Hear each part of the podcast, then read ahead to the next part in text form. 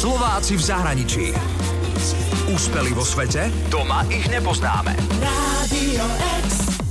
Brazília je krajina samby a futbalu.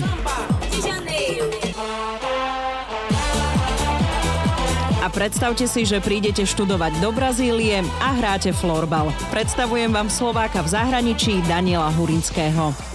Daniel Hurinsky pochádza z Bratislavy, má 18 rokov a momentálne žije v Brazílii. Študuje na strednej škole v meste Campinas v štáte São Paulo.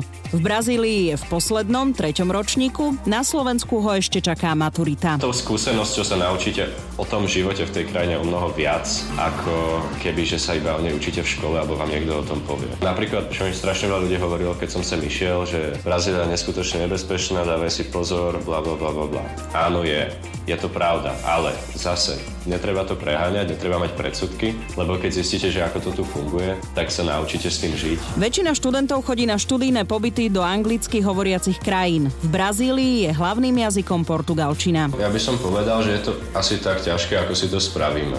Na začiatku bolo veľmi ťažké pre mňa, aby som ako keby robil dobre tie písomky, čo sa týka predmetov ako geografia, sociológia alebo niečo takéto, kde sa treba reálne písať veci a, a vyjadriť sa. Na začiatku to bolo, dá sa nemožné, ale proste tým, že aj učitelia chápali tom, že áno, tento chalan nevie v našom jazyku poriadne rozprávať a reálne môžeme byť radi, že nám aspoň trochu rozumie, tak to proste brali tak, že rešpektovali to, že sa snažím. Pýtala som sa Daniela, či vníma nejaký rozdiel medzi vyučovaním na Slovensku a v Brazílii. Učitelia o mnoho viacej komunikujú so žiakmi, čo sa týka, či už majú žiaci nejaký problém, alebo sa chcú len reálne porozprávať o niečom.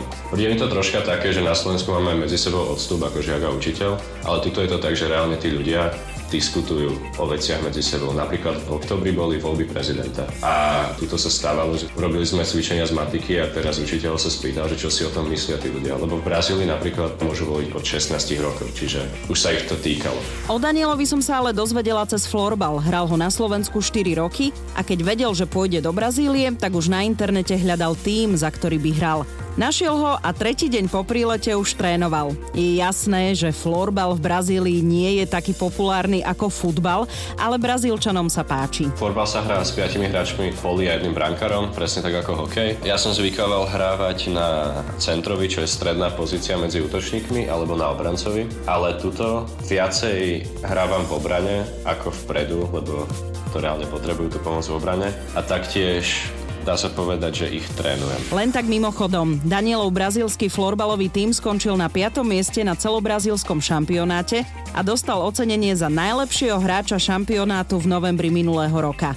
Slovák Daniel Hurinský je mladý chalan, ktorý chce študovať medzinárodné vzťahy, rád cestuje, točí videá a hra florbal. Všetkým nám odkazuje, že jazyk sa najlepšie naučíme v krajine, v ktorej sa používa.